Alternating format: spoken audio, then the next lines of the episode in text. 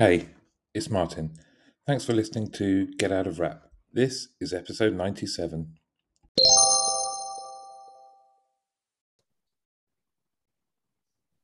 Hello, everyone, and welcome to another episode of Get Out of Wrap.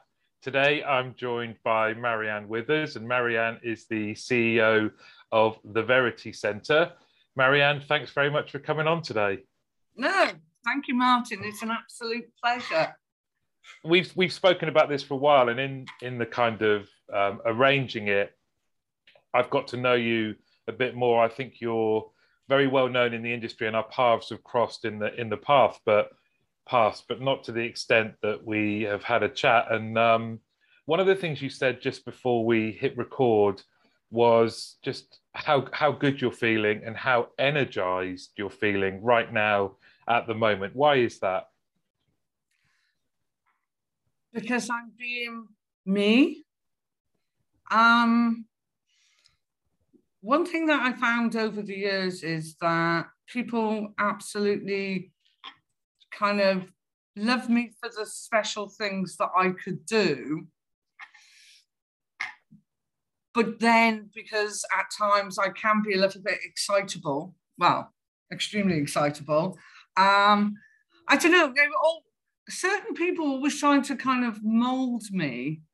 And the problem is, is if you try and mold people into what you want them to be, then at times you actually take away that very special thing and character that actually makes the person vibrant and good at what they do. Um, and sometimes I, I think it's a difficult one because I think, you know, someone sometimes people want to change you. Actually, they're not right. It's because that's how they want you to be. And sometimes they want to dumb you down. And I was kind of brought up by my parents to be very um, thoughtful for everyone. You know, everyone's an individual and everyone's allowed to have a character.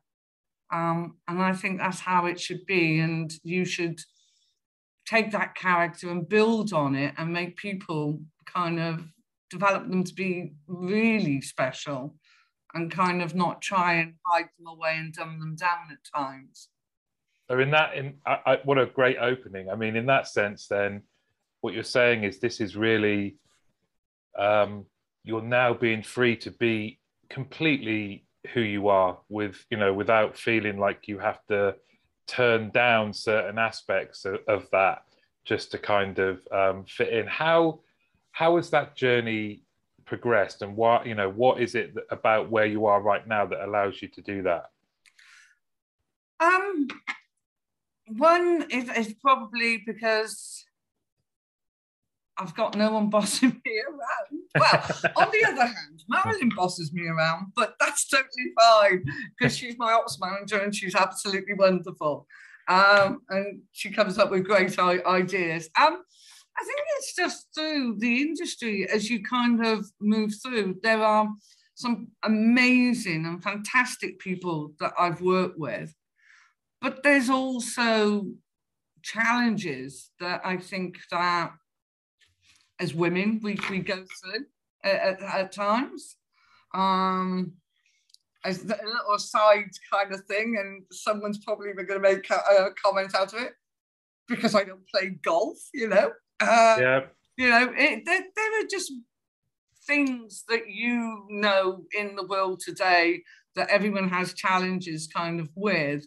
And, you know, throughout my whole time of, of doing what I've done, some people have been fantastic, other people have been not so fantastic. And, you know, you also so get people out there who when you are doing special things and people pay attention to it, it's weird how other people get jealous of that.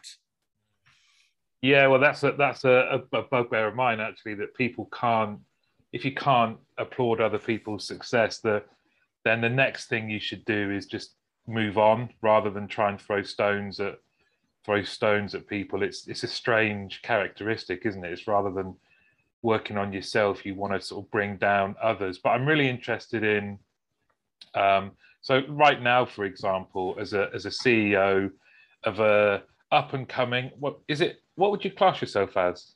Have I been rude there? Oh, you're not up and coming, are you? What? the Verity Centre, I mean, kind of it's it's kind of burst on the scene um, from external, from a certainly LinkedIn point of view, very vibrant, very different. Um, it's great to see. Hence me saying up and coming. But how long has it been? What's the the journey been? How long has it actually been? It's it's kind of weird because it's it's not that long. If we take it from the incorporation date, that's the first of March, which weirdly is St David's Day. I'm not sure how I did that being Welsh, but it got incorporated on the first of March. My non-executive director, the wonderful Darwin Jones, birthday is on the first of um, March as well, so that's amazing. Um, but yeah, it happened quickly after I left uh, YCL. So I kind of left on the 12th of February, and in my head, I was going to kind of do consultancy. Um, and, you know, it was Humphrey Davis, and I have thanked him, sent me um, a message, and he basically kind of said to me, Marianne, what's your focus? I kind of went to bed that night going, what am I actually doing? So I set up um, YCL and you know it was boutique it was under all the values or all the kind of culture that i wanted and for five years it was absolutely great and i kind of went so i know you're nearly 57 but why don't you do it all again and that's so i, I don't normally blame anyone but that's humphrey's fault. but I love him for it because I woke up the next morning feeling like I, I don't know, just a massive weight had been taken off my shoulders, very excitable, like the tiniest little Labrador puppy. Um, and kind of jumping around at home. And my husband's like, what's kind of going, what? Yeah. And he went, oh my God, you're up to something again. um, and so I set up um, the Verity Centre, but I had a plan that was very specific. And it was about I'm not going to be doing anything and I'm not going to put anything in until around the end of September. I'm not going to hire staff until around the beginning of August. So my first thing is to start to try and build a brand and sort out offices, sort out infrastructure. And I'm really quite lucky, I think, is that I can basically set it all up and not have a, a worry and just have the right people to work with. So um, I will do a biggie for support on the spot. It'll be wonderful of my uh, infrastructure um, IT company, and or and but what you need to uh, I think really look at is what you saw is that I just started drip drip dripping information. And one of the things is, is I've never done social in my life. Well, I started using Facebook about four years ago because a marketing person said to me, Marianne, for God's sake, can you just start using Facebook? And so I thought, right, okay.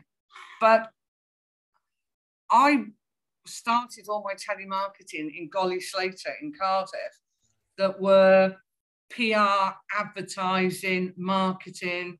So on the telemarketing side, everything we did was full end to end marketing projects. And so you were taught very clearly the understanding of the power of marketing and why the marketing angle is the most important thing of yeah. what you're actually doing. So I'm the biggest sponge in the world and just will listen and learn constantly. And I was like, well, this is new to learn. Right, social. What can we do? And then I started speaking to people. Um, biggie to Marilyn, again, my ops manager. Um, she, I know this is really silly, but her dog Dexter, who you've seen now and again, um, I have, yeah, our, yeah. Um, he's got two and a half thousand, probably more now, two and a half thousand followers on uh, Instagram, more on Facebook, and so from a just very natural, general knowledge of how the whole social works to be able to build Yeah. that up. She started going through it with, with me. And so the whole concept has been about drip feeding information, getting people to understand because I might be known, but the Verity Centre wasn't known. And what I wanted to do, which we really missed the trick early on in YCL, because we had one big client at the at the beginning, is we didn't do any brand or Mm. um, did nothing to do with that. So I wanted to be the complete opposite Mm. and go, there's our brand. This is the meaning of it. Um, the website, everything that's written on there at the moment was written by me, not a, a website Yeah. company or Yeah. a marketing company. And it's meant from, I don't know, some people might go, you know, it's a bit sicky and all that, but it's meant from the heart of how passionate I am about whether it's inbound, outbound, email, SMS, live chat, bot, about communication being done correctly and being done respectfully, that you're really engaging customers. So again, yeah, so lots of lots and lots of just getting out there and going, we're here, hello, please speak to us. And you know, I, I, how do you tell people? I mean, no one's unique. I mean, there are some unique people in the whole, but no one's unique.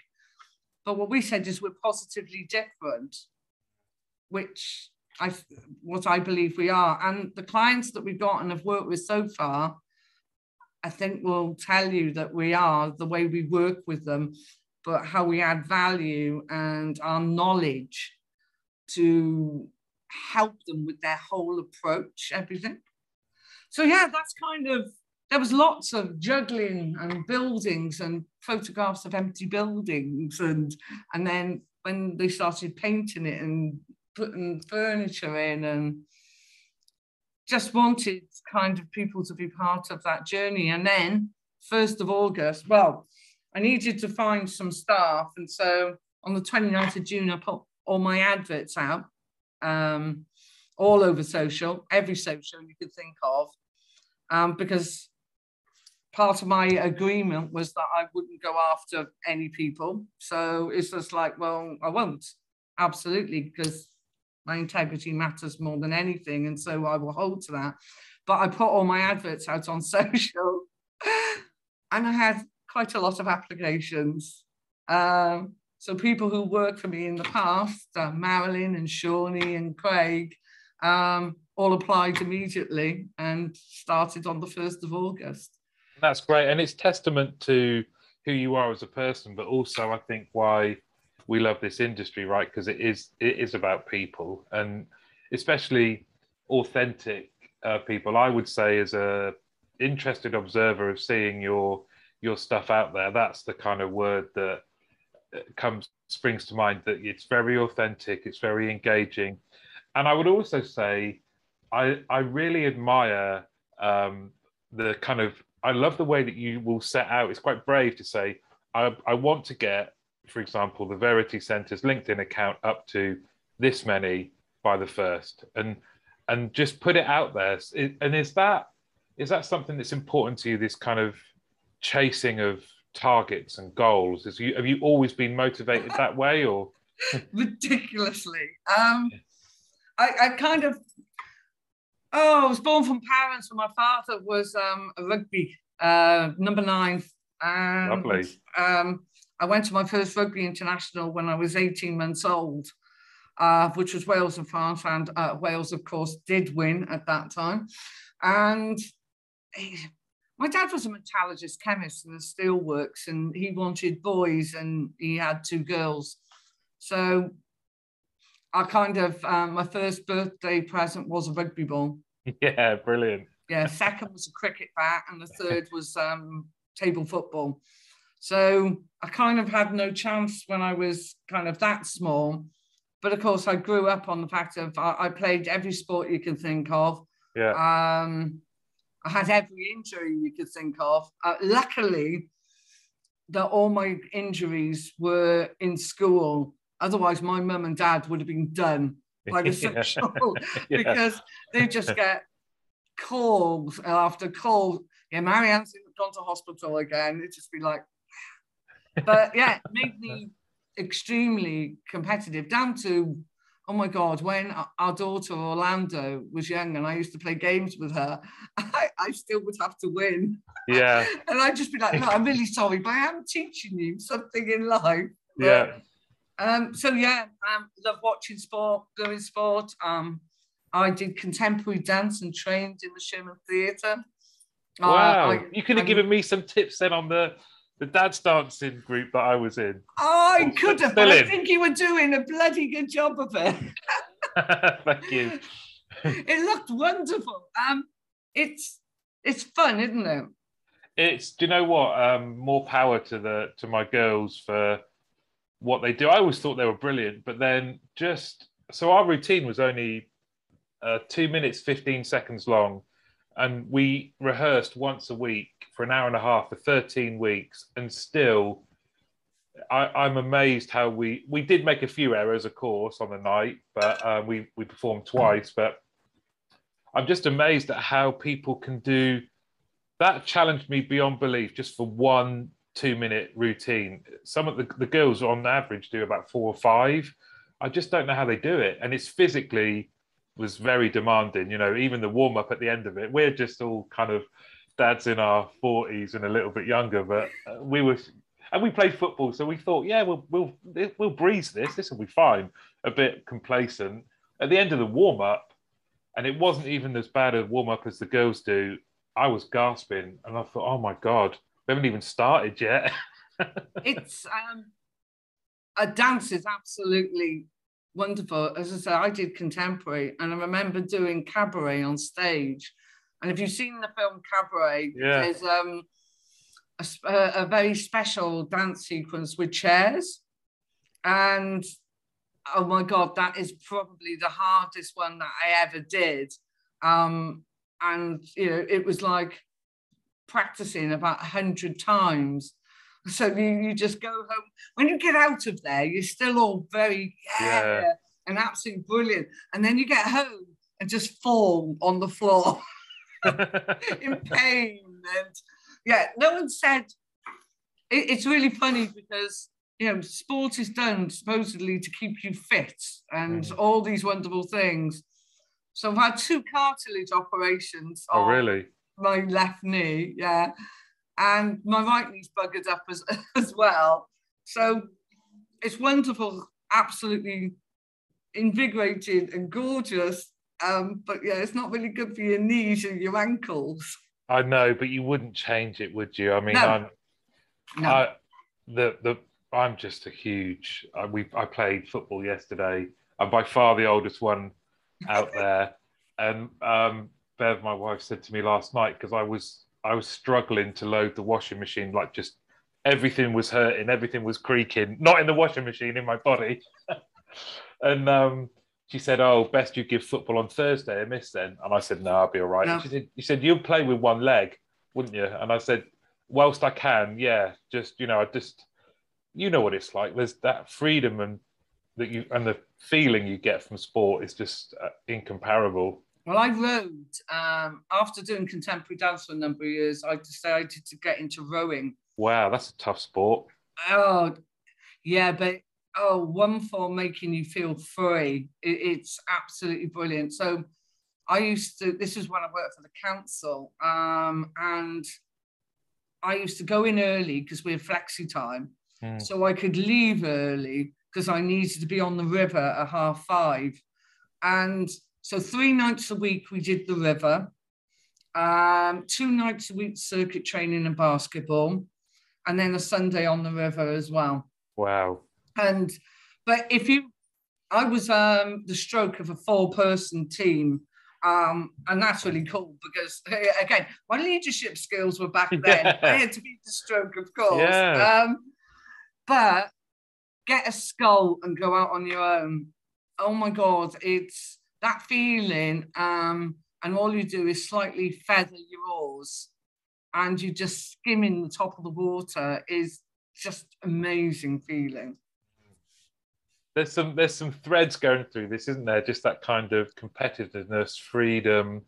Um, in terms of you know, you now CEO running a successful business for, but the challenges you you faced. Um, I absolutely could get that whole thing about if you're producing good results, people go, yeah, that's great, but we still want you to change this, change that, change this about yourself. And now you don't have to do that. But what what lessons have you learned that you would want to share, especially I guess with um, young women, about kind of getting to your your position? Because unfortunately, they do have it tougher, don't they?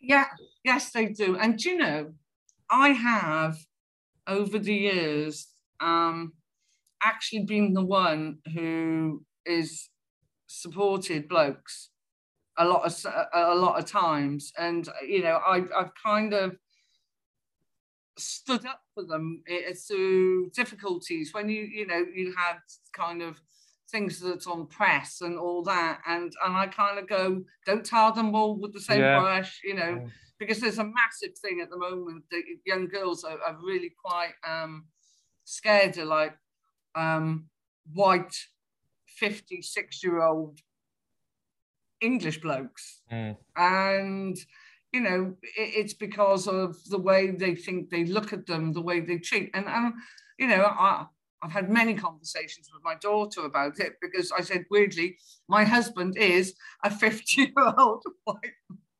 Yeah. You know, you kind of look at it and go, they're not all like it. And so over the years, I've always supported massively um, and seen you know, the way the market has grown and changed from, you know, the 70s to the 80s, 90s.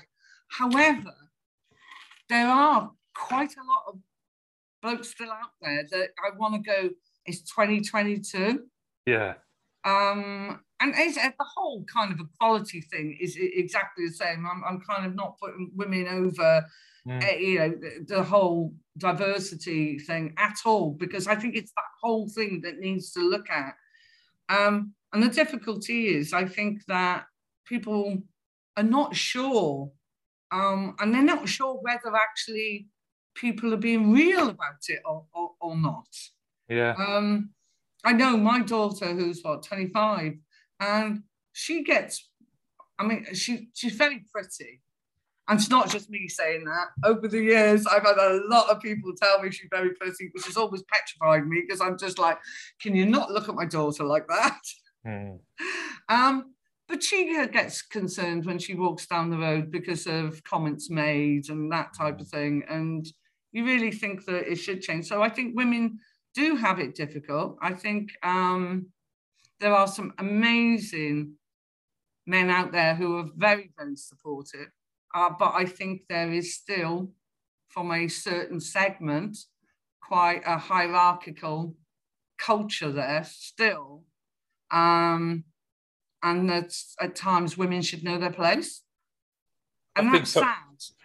It is very, and I think something you said earlier really um, resonated with me, which is when women display certain behaviors and characteristics, they get labeled differently than when men are men are displaying them, especially uh, just in a, in a business sense.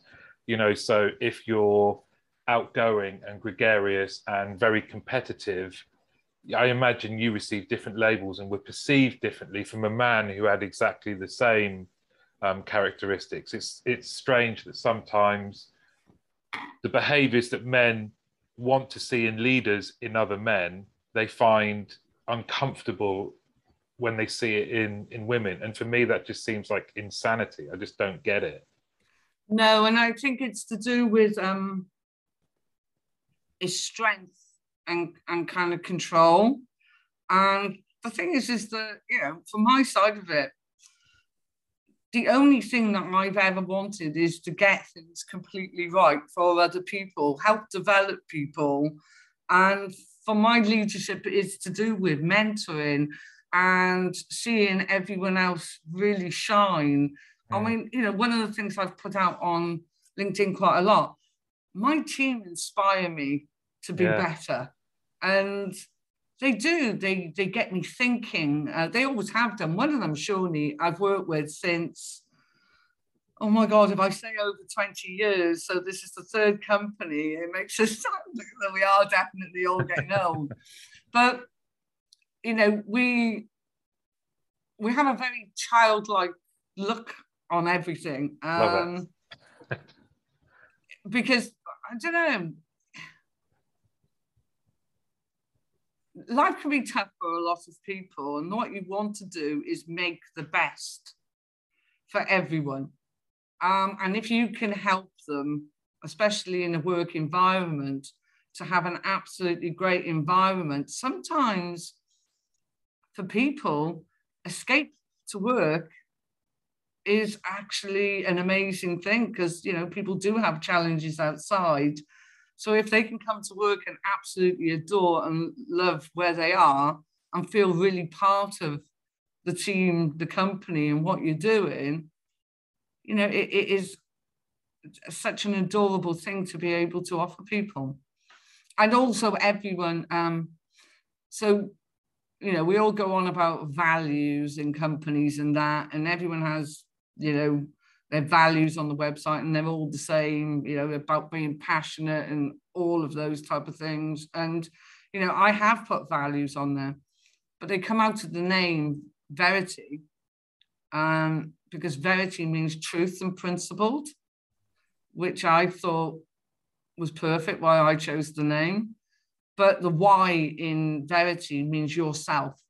Um, and it is one thing, you know, whoever you are, wherever you're from, just be yourself. And other people should allow you to be that. If you are gregarious and you're loud enjoy it. If you're doing something that is wrong and hurting other people, that's completely different. Yeah. But you know, I, I remember going to a board meeting. Um, it was in the last company, and I remember sitting in there, and for the first number of times, they didn't talk to me at all. And one of the people didn't even look at me. and we kind of went out there, and one of their finance people, um, um, this lady, and I, and she's really lovely. Um, she apologized to me. And I said, Why are you apologizing to me? She said, Well, my boss was so rude. He wouldn't even look at you in it. And I and I went, I said, Look, don't worry. I said, It's his problem, not mine. Mm. I said, you know, we'll, we'll get to overcome that. And we did get to overcome that. But again, I had to very carefully look how I had to act in certain circumstances for them to pay any attention. Because one of the things that is always very difficult for women, and we do tend to do it, I'll put my hands up completely, is we do like to chatter a bit and might speak a little bit too much. Um, and then, of course, in certain situations, um, men don't like women talking too much. And that's a challenge. But again, you know, as I said, I've, I've always been in great support there. And there are absolutely amazing blokes out there. Hands up to my husband, put up with me for 35 years. So that's going to be quite good. Um, so yeah, it's sad. And, and it is getting getting better, but it is still so much there. Um, and I think it's in certain industries a little bit more than other industries. But it, we can only any, work to change it. We can, and I think your the point there is really valid. It's about individuals. Any any generalization of any person based on characteristics or you know how they look shared with others is it is is wrong. You know, absolutely you know, to your point around um, people can, without knowing someone, if you lump them into any group and assign what perceptions and characteristics to them without knowing them, then that's that's inherently wrong. But I, it's great to it's great for passionate people like yourself at the at the top of their game in our industry. I think can only help others realize that if you it, it's there for everyone you know we've and if we can make it a fair playing field then great but it, it is possible isn't it yeah absolutely and you know I've seen situations in some companies where young girls have been not treated correctly. Um, uh, lots of flirtatious stuff and all that. And sometimes people think it's banter. The problem is, is you never understand what that person's actually feeling inside. Mm. And you know, you, you have to be really kind of careful, you know, and then sometimes situations get a little bit, I don't know, going down the wrong way, and people are very silly how they act at times. And you know, you have to understand it. Um, you know, a 20 year old or 21 year old girl, you know, you just need to be careful. They don't go home and, and what are they thinking? You may think it's banter, but it, it it's exactly yeah. I don't, it, it, I don't think it's a difficult one, and I don't think it's much to ask for us as humans to be sensitive of other people's feelings because that's really all it is is being sensitive to others, isn't it?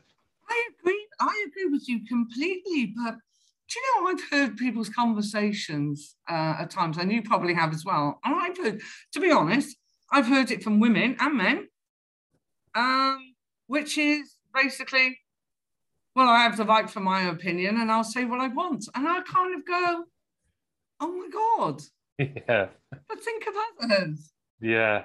That doesn't give you carte blanche to say hurtful things. I, yeah, this kind of um, it's a very very strange and nuanced kind of argument, isn't it? But this thing about I have a right to say what I want. Well, yeah, but it, should it be hurtful?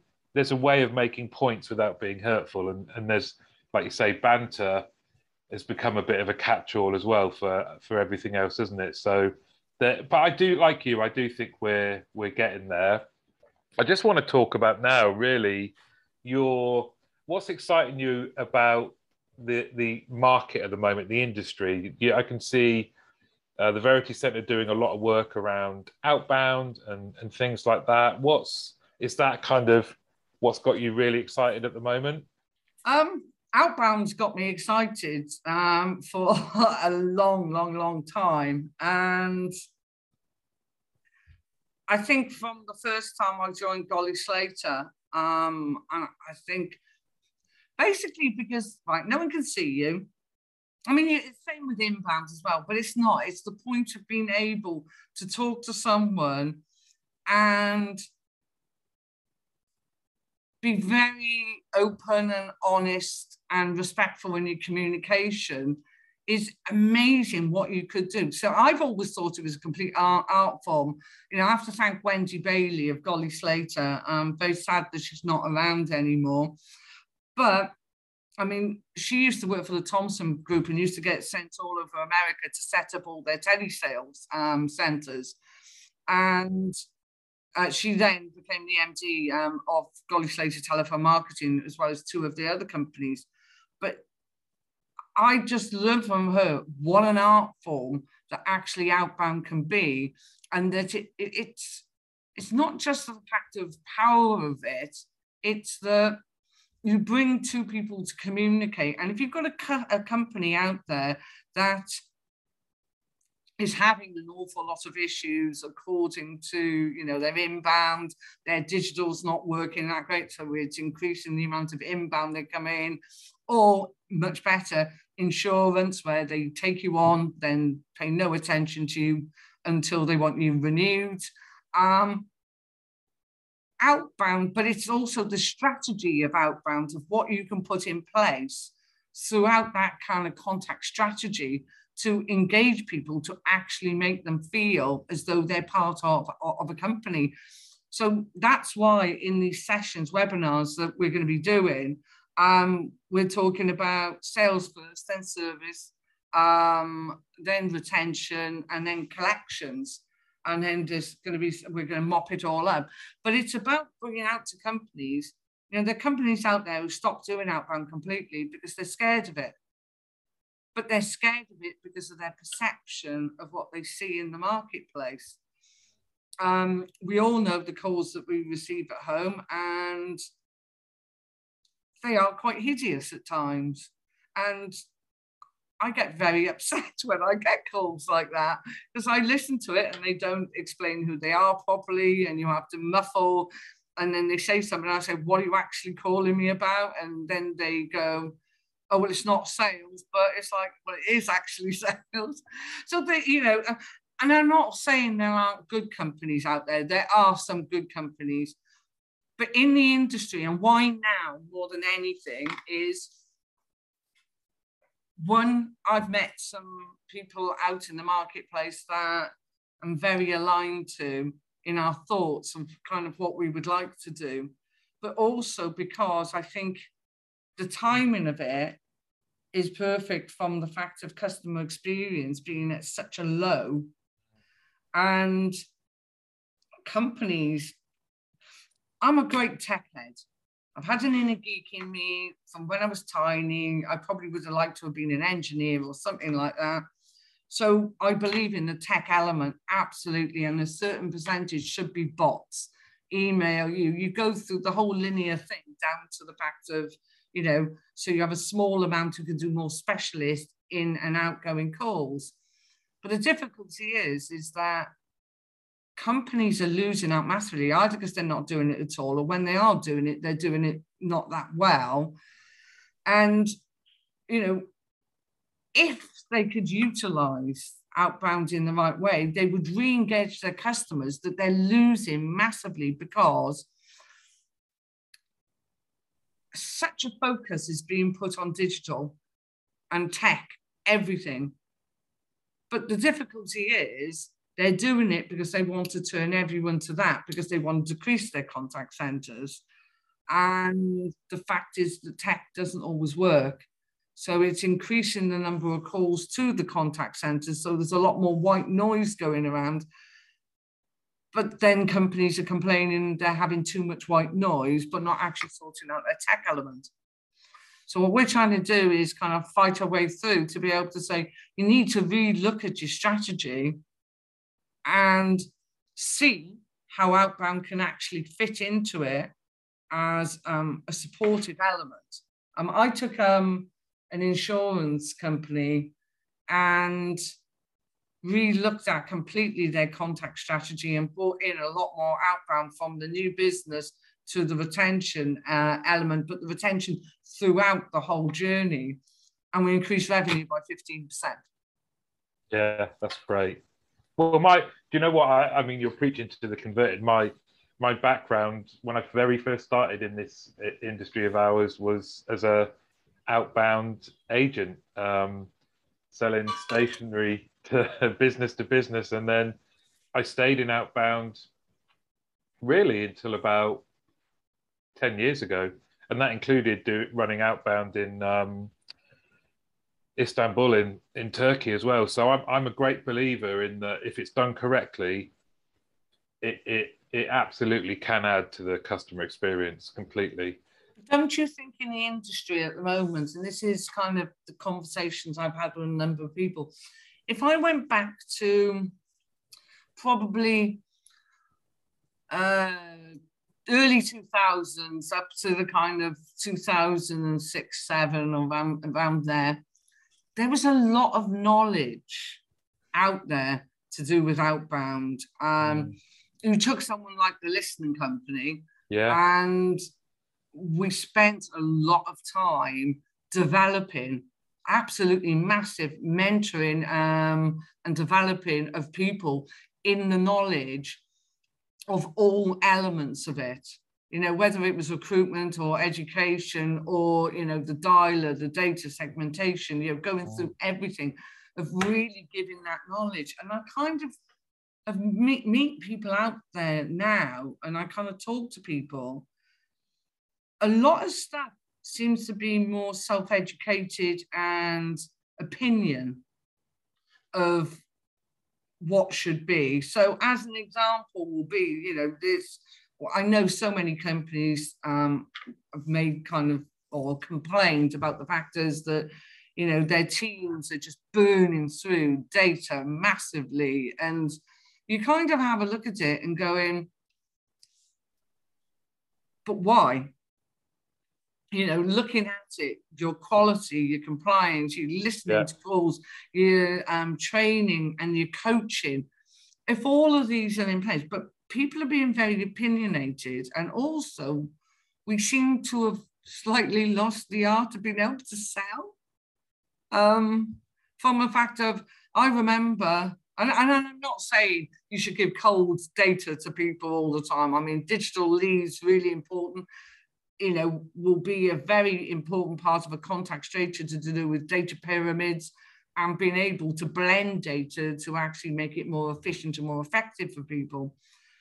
But I remember, you know, we used to work on the fact of, you know, you've never spoken to that person. So it doesn't matter which lead it is, you would do an absolutely amazing call. And your art was to influence that person to change their mind and make a decision on things. Now, agents are working on the fact of, oh, the data's crap because I, I, I want a lead that is going to say yes. And it's like, well, that's not life. Yeah. Yeah. And, you know, again, if you could produce everyone absolutely perfect leads and go, right, okay, make this outbound call, because that person's very interested. How many leads would we have to actually give people? Because even digital leads, it's about recontacting them, getting hold of them. Um, you know, I spoke to someone the other day and they were looking at a contact rate of about one in 40 and that is on very high paid digital leads. Yeah. So, you know, even then, not easy. So, where's the art form back about training people to be able to overcome objections or actually do proper structured selling? And so, just as you see, you know, I listening. go on and on, and I apologize Oh, because I'm I- passionate about it. I love it. And I think about like you, what it was the best training ground for me, the, my team leaders, the agents. Yes, it's tough. It is. You can't deny. It is. It is tough. You. We we did some great analysis once of uh, our top agent. She was ama- amazing, um, and was well known in the whole company, not just outbound, as being brilliant and we looked at her stats over the year and just we did this to be able to share with other departments really um, just how because you know there were some negative perceptions about of the outbound teams but we shared this lady sarah um, had had you know 10,000 she'd spoken to like 15,000 customers in the year some it was thousands it was a crazy number um, had got to the point of pitching something and then been rejected. And we used it to put this presentation together to say, you know, outbound is a, a job where you go to work knowing no matter how good you are, you're going to get 90% of your activities going to result in rejection. And how amazing are you as a person that you can deal with that with a smile on your face? You can take it on as learning you can you know as a as a management team like you just mentioned then we'd be getting into looking at abandonment rates. Okay what's our call decision tree and how many what are our redial rules and what what can we do to make things better? How do we coach people to be better? And it was so so progressive. And actually we were passionate about the services we were selling. We believed that they added real value to customers. And at a time even back then where everyone's inundated with information. Customers were missing out sometimes on the value add stuff that's free with their bank accounts or whatever it may be. And your call was a, an attempt to give them more information to make a, a new purchase that would make their life better. And it was just it was just a fantastic period, like you say, that early two thousands, I think, where Yeah. And that's where we're that's where I think that we're falling out. Is it's it's team manager and operations managers level. Honestly, I, I've met a number of operations manager in in in quite a, you know a few organisations, and I find it quite scary their lack of knowledge of a lot of things. It, it all seems to be driven on the outbound side of the fact is that you know give my team all the best leads you can, and then we'll be able to convert them. And I'm kind of like, yeah, that's not how, how it works. What I wanted to, because I always, I set up a centre in Cardiff and we went from um, zero to 180 within eight months. And that was for um, half of it was kitchen appliance cover and the rest of it was uh, energy sales. It was for British Gas in, in Cardiff, which is weird because they have a centre in Cardiff. Mm. Um, but I used to consult for that, so it was kind of handy. Um, but you know, we what we kind of put in there and what we trained the guys to be able to achieve what they need is, you know, we, we took all the elements of the data side and, you know, the coaching side. But I, I had this discussion with one of the team managers who joined us, and he came from an insurance company. And all he would do was silent monitor. And I kind of went, why wouldn't you do side by side coaching? I said, I would expect, you know, at least 50 to 60% side by side coaching of your people. And he went, oh, I don't, I, I don't agree with it. It doesn't work. Uh, basically, um, you know, if I sit by them, then they put on an act. And I just spoke to him. I went, You're just not getting it, are you? yeah. I said, The whole concept of coaching is about giving that person that one on one attention. And I went, Do me a favor for one week, stop silent monitoring and just do just do coaching side by side. I said, after that, if it hasn't worked, I'll kind of go, yeah, all right then. So after a week, he asked to see me because um, I was a, a, contractor consultant there, and he kind of went to me and went, "Can I take you out for a pint?" I went, "That's a good one. Yes, of course." And he went, "Can I also say I'm really, really sorry?" He's and I said, "So, what was the difference?" He went, "That one-on-one attention, as though they, I was showing I actually cared for them," and I kind of went now you're getting it. There you go. Love it. But that's again is this is the point is it, it all seems to be a little bit too opinionated on getting sales on a board, not the underlying thing that I always learned, which is you want them as a customer in a year's time, two years' time, three years' time. I, I wrote um, or built a model for um, Swiss Re because they were wanting to test a kind of um, all little different outbound campaigns. And when you actually build a financial model to do with insurance, oh my God, I should have uh, set up an insurance company because how much money you make after five years, how much yeah. money you make after yeah. 10 years, and that is the part when you're educating people to do with outbound, mm. you need to be taking them through the whole marketing approach and why someone being with a company for five years as a customer compared to a year, how much difference does it actually make? So I'm kind of going in and playing an awful lot on this stop calling it training, educate your people. Yeah, and what better place to do it than outbound? It worked for for me and for a lot of other people. There was so many lessons learned and um, great behave, great practices that you could. We used to have a thing around. Um, we did we did outbound for a lot of store cards. So it was banks that had retail cards, so different, re, you know, different shops. And our teams, we would say we had quite a few like data haters, we called them, which was um, a data hater always put it down to the data as to why they weren't performing. Yeah. What was interesting, and it was just a very quick exercise we did across this floor of like 200 agents, different teams had different brands that they were absolutely convinced just couldn't perform. So when the when the lead popped onto their screen, the first thing the first field they would look at was the store name.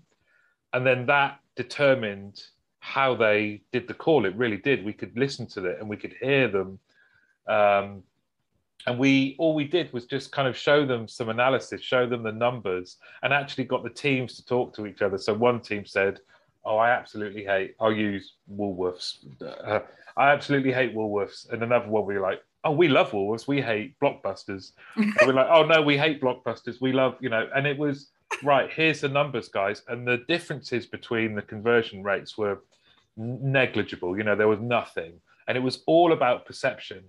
And what we spoke to them about was that kind of being able to deliver your best at every opportunity, regardless of self fulfilling prophecies around, oh, I don't convert these because they either it's a store or it's where they live in the UK or their age or or something like that. Yeah. And it's all a nonsense. It really is. But just that exercise alone stuck with me just around helping people, coaching them to be put all of those kind of fears aside and deliver your best, regardless of going, oh well.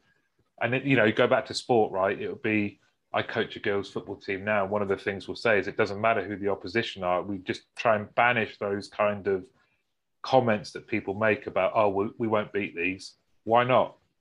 You know, that kind of before we've even started or before you've even conducted your outbound call, why are you limiting yourself straight away? Oh, I'll never convert these. But it's perception, isn't it? And yeah. To be honest, it's probably people's biggest downfall is to have perception. Um, when I used to, I never thought anything when I went in a call. It was just right. It, it, it's a, it's another one. And um, my, the thing is, I used to play games yeah. with the fact of how I could get around. And I always remember because my favorite one, I spoke to a financial director. Got it when he was very angry that his PA had let me through. Uh, and and he did comment at the end. He went, "We must have been good to get through there." Um, but I kind of talked to him, and he first ranted at me and said, "This is such an awful thing that's been brought in from America." So you can see it was quite a while ago, and I don't know, and I just kind of listened to him and I let him rant. And then I went, okay. I said, could you do me a favor? And he kind of went, well, what's that? I went, if I could give you something that would be very valuable and financially effective for your company, and that would make you look really good in your CEO's eyes, You'd be interested, wouldn't you? And he went, Well, yeah, of course I would be. I went, So let me talk to you. Yeah. Um, and yeah, I made the appointment. And at the end, he just said to me, is he went, he said, it's because you had the balls to say it. He said, you said you were so polite and so nice yeah, and, yeah. empathy. And I said, yeah, I said, that's the biggest problems in people's mindset is they wouldn't say it. I find it all a percentage breakdown. Mm. And you, you kind of have a look at it and go, I've got 10 people that all say to me, no, I'm, I'm well, I'm not interested. And you see how many people these days just go, yeah, okay, and, and just go. How about, may I ask why you're not interested? Mm. So if you say it at all 10, you still might get four out of that who go, bog off, I don't want to talk to you. Mm. But you've got six that will continue talking to you. So it is all a percentage breakdown according to what you say. And I always used to laugh. I used to say, if I said it with the right tone and inflection, if I went blah, blah, blah, blah, blah, blah, so you'd like to go ahead with that, I probably could get someone to do it. yeah. And it, it's, it is, it's, it's the whole, and that's why I say it's a very much an art form. And I used to play around with it all the time. And my favorite, because I sold advertising space, and I would actually tell people while I was on the phone to them, close your eyes. And then they, they go kind of, well, but I'm on the phone. To, and I went, no, it's not the point. Just bear with me, work with me on this one. Close your eyes. And, and then I just be like, so I'm envisaging probably credit card size advert your logo got looking good in the top left hand corner, and they go, "Oh no, no, top right." It's like fuck yeah, sale. Yeah, I love that. I That love is what that. it is. And, Yeah. and this is what I want taught again Mm, is the real art form of being able to have that communication mm. and being able to influence a decision and take someone down a journey. Yeah, have some fun with it as well, isn't it? Yeah. Oh Yeah. my God. How many times did you? I used to love doing this with the teams of getting them to drop words in. Yeah, Yeah. yeah. All kinds of different bingo games we'd do. So you'd have to get What one was of your them. favourite words that you used to get people to say? One, I don't know how this guy did it, and he maybe we were pushing the edges a little bit here, but he got in monkey tennis, and um, I don't, I don't know how he how he got the phrase in. I think he referenced Alan Partridge, some TV show where he said, "Oh, did you watch Alan Partridge?" And they were talking about a TV show with monkeys playing tennis, and everyone was just like, "Yeah, he did it!" You know, that kind of having fun with um, phrases. We used to make up all kind of bingo cards that we'd put on people's desks and all sorts. Yeah, I love it. My, my favourite one was, I mean, you could do it, but pterodactyl. It's like, chuck that in, or a Tyrannosaurus Rex. They go, well, we could say the word T Rex. No, you've got to say Yeah. the whole thing. yeah, that's Um, brilliant. but hey, it, it was what you call it. It was great fun. Yeah, And it seems to be in places that I've seen that it's become a chore. Mm. And where's the, I mean, okay, my old, one of my old bosses, uh, Neville Upton, um, used to say that I used to incite the, the, the team. So I ran Portsmouth um, site. And when I got there, for, we had about, what, 550 um, people on there. And at the end of the month, I used to go, right, we'll get them and talk to all of them. And they go, oh, well, we'll stage it. Or, no, no, no staging.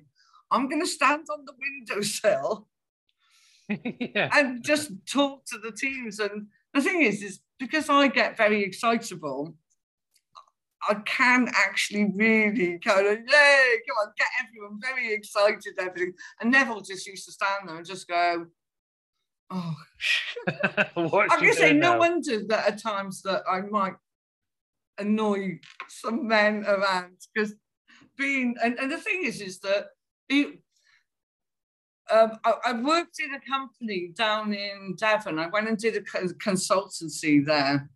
And actually, one of the non executive directors of the listening company was one of their board directors, which he, he came to me and said, Can you do this consultancy? Did it all. And then he said, Well, now you've done all that, can you come and do it all?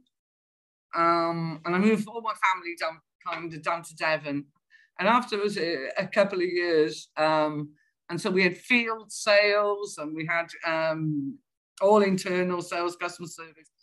And I had to do this presentation to, I was like 55 people in it. And first of all, the sales director, so I was head of sales and service. So the sales director, he did his um, pitch first. Because even though I was head of sales and service, I reported to the ops director, not him. He did it, had lots and lots of slides, lots of pictures, and actually went through and discussed every single slide in detail. Uh, and kind of like, I'm kind of sleeping now, but it's okay. So Oh, I, yeah, yeah, absolutely. I was up next and I had four slides. On three of them, there was one word. yes. On the fourth one, there were three words that were about financial ROI and yes. Um, and I just stood up and just passionately just talked to them all and actually go going how brilliant we've done and everything and this is what we made yay great and all this and at the end of it all 55 people stood up it's like yeah Yeah. and on the way out my ops director took me aside and went if you ever do that again I am he said you you are in big trouble and I went are you joking I went your sales director, who was the most boring person in the world that everyone was slept for. I said, mine, I get a standing ovation. And now I get told off for it. And he just went, okay, maybe put a, just a little more slides together and just a little bit more information. No, I'm with I'm with you. Yeah. I'm with you. I don't want to be bored to death by PowerPoint. I want to just hear someone passionate talking about what they love and what they can do. That's what I want.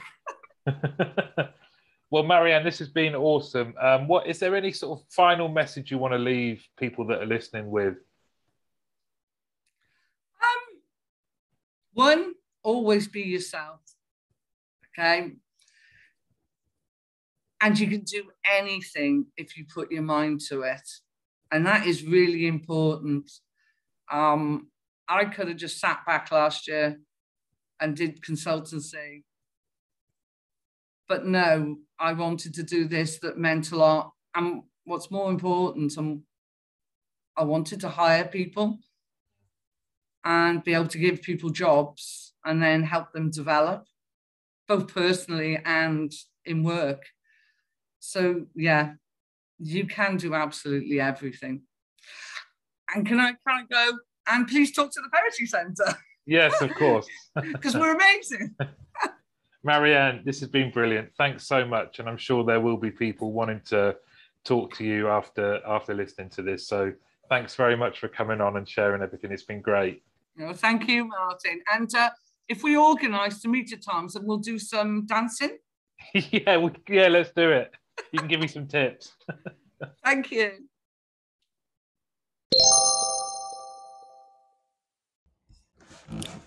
Hey everyone, thank you very much for listening. I hope you enjoyed that. If you haven't already, please do rate, review, and subscribe. See you next time.